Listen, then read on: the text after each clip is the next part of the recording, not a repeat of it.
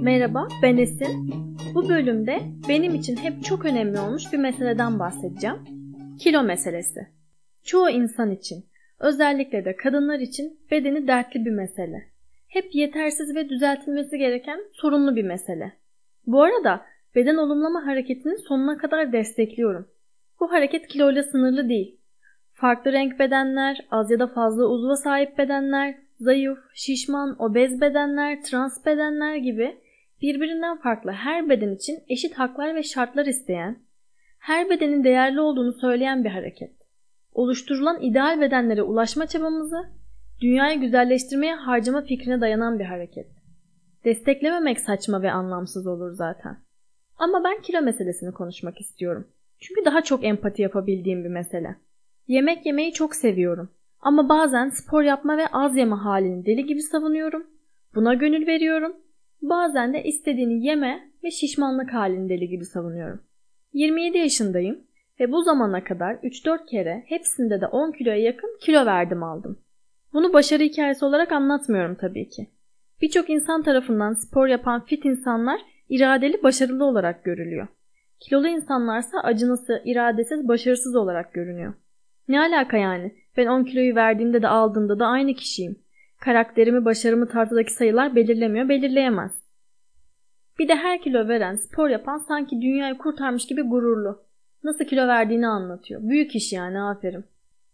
Kilo vermek istersen ve şartlara uyarsan, eğer hastalık durumları ya da psikolojik boyutları yoksa bunu herkes yapabilir. Çünkü mantığı aşırı basit, bunu da herkes çok iyi biliyor. Harcadığın miktar vücudunu aldıklarından daha fazla olursa kilon azalıyor bu kadar. İster normal ye çok spor yap, ister az ye biraz spor yap, ister çok az ye hiç spor yapma kilo gidiyor. Eğer detaya girersek biraz beslenmeyle ilgili araştırma yapanlar şunları da biliyor. Kendini çok aç bırakırsan vücut adapte olup daha az yakmaya başlar. Hayvansal gıdalar daha uzun tokluk sağlar ama sebze ağırlıklı beslenmek daha sağlıklıdır. Eğer biraz daha araştırırsan diyetisyenlerin doktorların da birbiriyle çeliştiğini, gıda endüstrisinin oyunlarını okuyabilirsin. Ama özünde mantık belli ve basit. O zaman sen neden vermiyorsun derseniz çünkü yemek yemeyi seviyorum. Kilo vermeye çalıştığımdaki beslenme düzenimi tüm hayatım boyunca uygulamak istemiyorum. Spor yapmayı da dönem dönem seviyorum. Zaten serotonin hormonu salgılatıyor. Yani mutluluk ve zindelik sağlayan hormon. Spor yapınca kendimi çok iyi hissediyorum. Ama bazı dönemler adım atmak bile istemiyorum. Ayrıca bana göre kilo almış halim de fena sayılmaz. Ya bu arada 10 kilo aldım verdim diyorum ama benim kilo vermiş halim de ideal beden algısının yanından bile geçemez. Ama benim ideallerime gayet uygun. Şu anda yine kilo aldığım ve vermek istediğim bir dönemdeyim. 3-4 aydır sürekli bir diyetin içindeyim ama buna rağmen kilo aldım. Demek ki gerçekten istemedim ya da yemek yemek bu dönemde daha iyi geldi. Kendimi zorluyorum ve her yediğim için kendimi suçlu hissediyorum. Aslında genel olarak kilo vermeye odaklı yaşayan bir aileyiz biz. Annem çok güzel bir kadın olmasına rağmen çocukluğumuzdan beri hep kilo vermek için uğraşır. Ablamla ben de aynı şekilde. Biraz bu konularda içimde biriktirdiklerimi, yaşadıklarımı kusmak istiyorum. Birinin kilo meselesini önemsiyor olması insanların akıl vermesini gerektirmiyor. Bu insanın kendisiyle ilgili bir konu ve kimseyi ilgilendirmez. Birine fikri sorulmadıkça fikir vermesin Allah aşkına. Ben önemsiyorum ve önemsiyorsam zaten bu konuyla ilgili düşünüyorumdur. Bir şeyler öğreniyorumdur. Dışarıdan gereksiz tavsiyelere ihtiyacım yoktur. Eğer öğrenmek istersem, fikir almak istersem sorarım.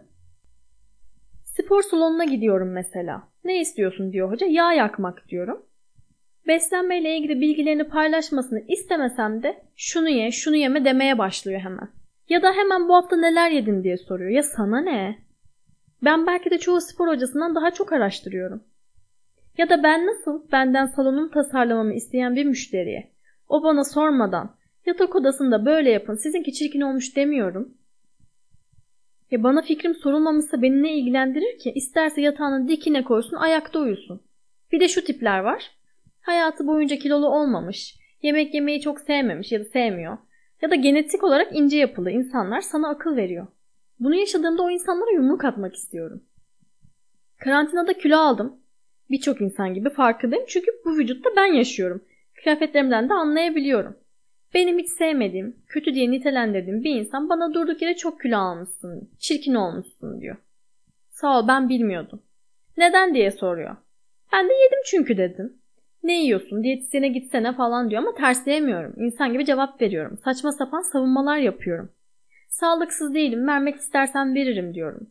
Ne seviyorsun diyece ben tatlıyı çok seviyorum falan diyorum yani böyle açıklıyorum baya.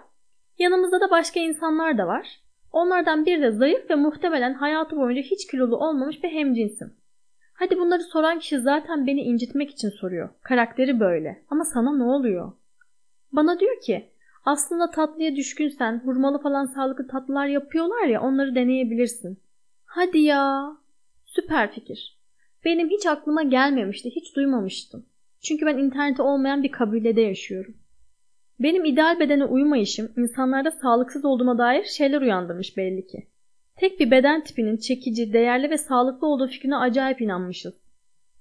Bu estetik, güzellik, çirkinlik algısı, ideal beden algısı bizde reklamlar, filmler, televizyon, internet ve moda yoluyla kodlanıyor. Zaman ve toplumlara göre de değişkenlik gösteriyor. Biz de yaşadığımız döneme ve yaşadığımız toplumun ideallerine göre kendimizi şekillendiriyoruz. Aslında daha çocuklukta kilolu olursak sevilmeyeceğimizi öğreniyoruz. Bize alınan oyuncaklarla da içselleştirmeye başlıyoruz. Barbie ve Ken, çoğu çocukta kusursuz güzellik, zayıf olma, kaslı olma takıntısı oluşturmuştur. Ya da kiloluysan ailen dahil herkes sana bunun iyi bir şey olmadığını anlatmaya çalışır. Bazı toplumlarda da zayıflık değil de kilolu olmak çok daha makbul olabiliyor. Bu sefer de zayıf çocuklar benzer duygular hissediyordur muhtemelen. Hatta başka toplumlara gitmeye gerek yok. Yakın zamana kadar sıfır beden modası vardı. Fazla zayıflık güzeldi. Şimdi de iri kalçalı, dolgun, yuvarlak katlı ama dümdüz karınlı bedenler güzel olarak algılanıyor. Görece daha kilolu olabiliriz ama karnımız olmamalı. İnce belli, ince bilekli olmalıyız.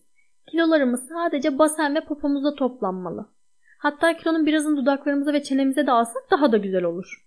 Ve tuhaf bir şekilde bizler de hemen adapte oluyoruz. Bu sefer de bu ideal bedene ulaşmaya çalışıyoruz. İnsanlar önce zayıflamaya çalışıyorlar. Zayıfladı diyelim.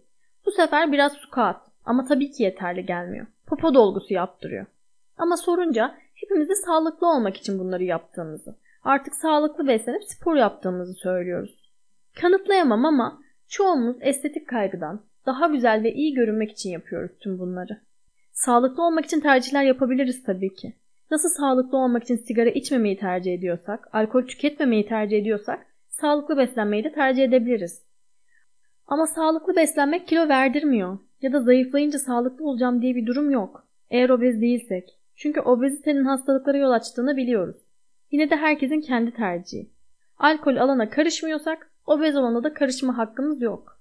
Ben günde sadece bir paket cips yiyerek sağlıklı olmasa da kilo verebilirim. Ama 10 tane muz, 10 tane hurma, 10 tane yumurta yersem kilo veremeyebilirim. Ya da bu ideal beden standartlarına uymadan da sağlıklı beslenerek sağlıklı olabilirim. 60'tan 53 kiloya düştüğümüzde daha mı sağlıklı oluyoruz? Ya da sigarayı bırakmaya çalışmayıp da sağlıklı olmak için birkaç kilo vermek istiyorum demek de ne bileyim. Hatta bazı araştırmacılar çok zayıf insanların hastalıklara karşı daha savunmasız olduğunu bile söylüyorlar.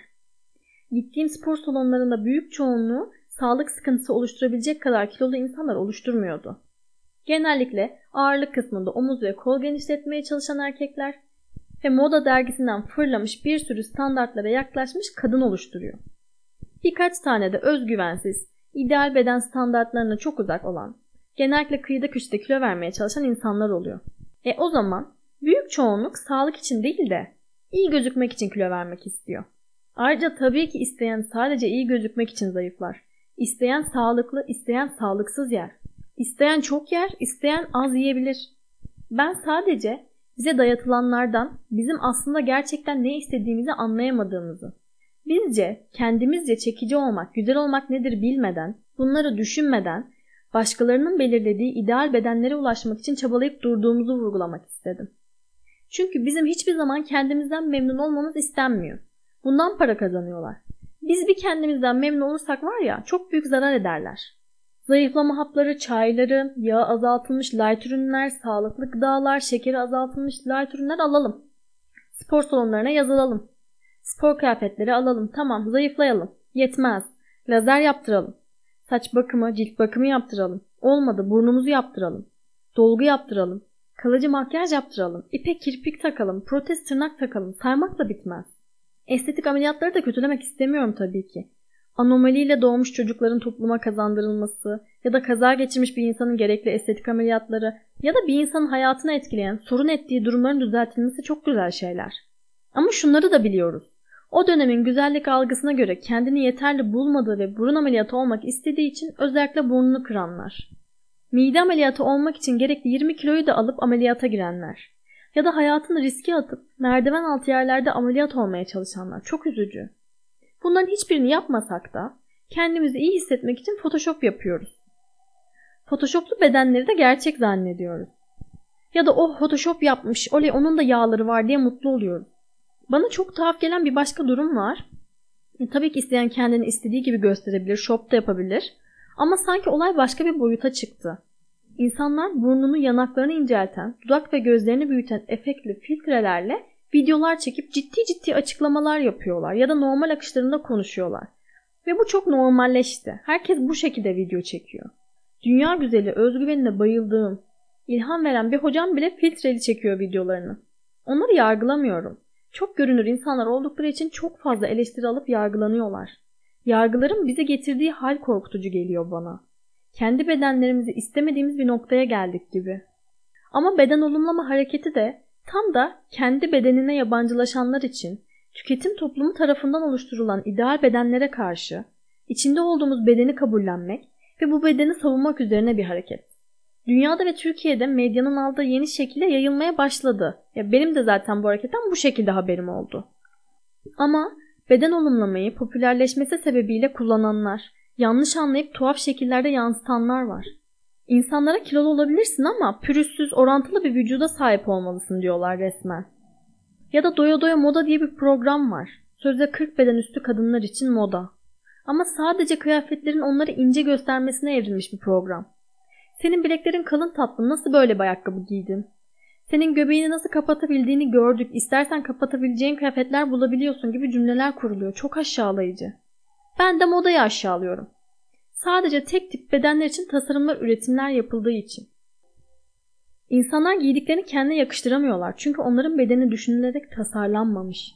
Sürekli zayıflaması için yargılanan obez birinin spor kıyafeti bulamaması bayağı ironik farklılıkların ne kadar değerli olduğunu bir fark edebilsek, kusurlu olmanın güzelliğini keşfetsek, bir insanda yetersiz ve kusur olarak gördüklerimize dikkatli baksak aslında mükemmel olduklarını fark etsek, başkalarının gözünden değil de kendi gözümüzden bakabilsek, kendimizi kendimizin en iyi versiyonuna getirmek için sadece kendimizle yarışabilsek, hayat ne kadar da güzel olur. Ben çok yavaştan da olsa kendi gözümden bakabilmeye başladım. Burası boy değil. Su çok güzel. Gelebilirsiniz. Bu bölüm bu kadar. Diğer bölümde tekrar görüşmek üzere. Şimdilik hoşçakalın.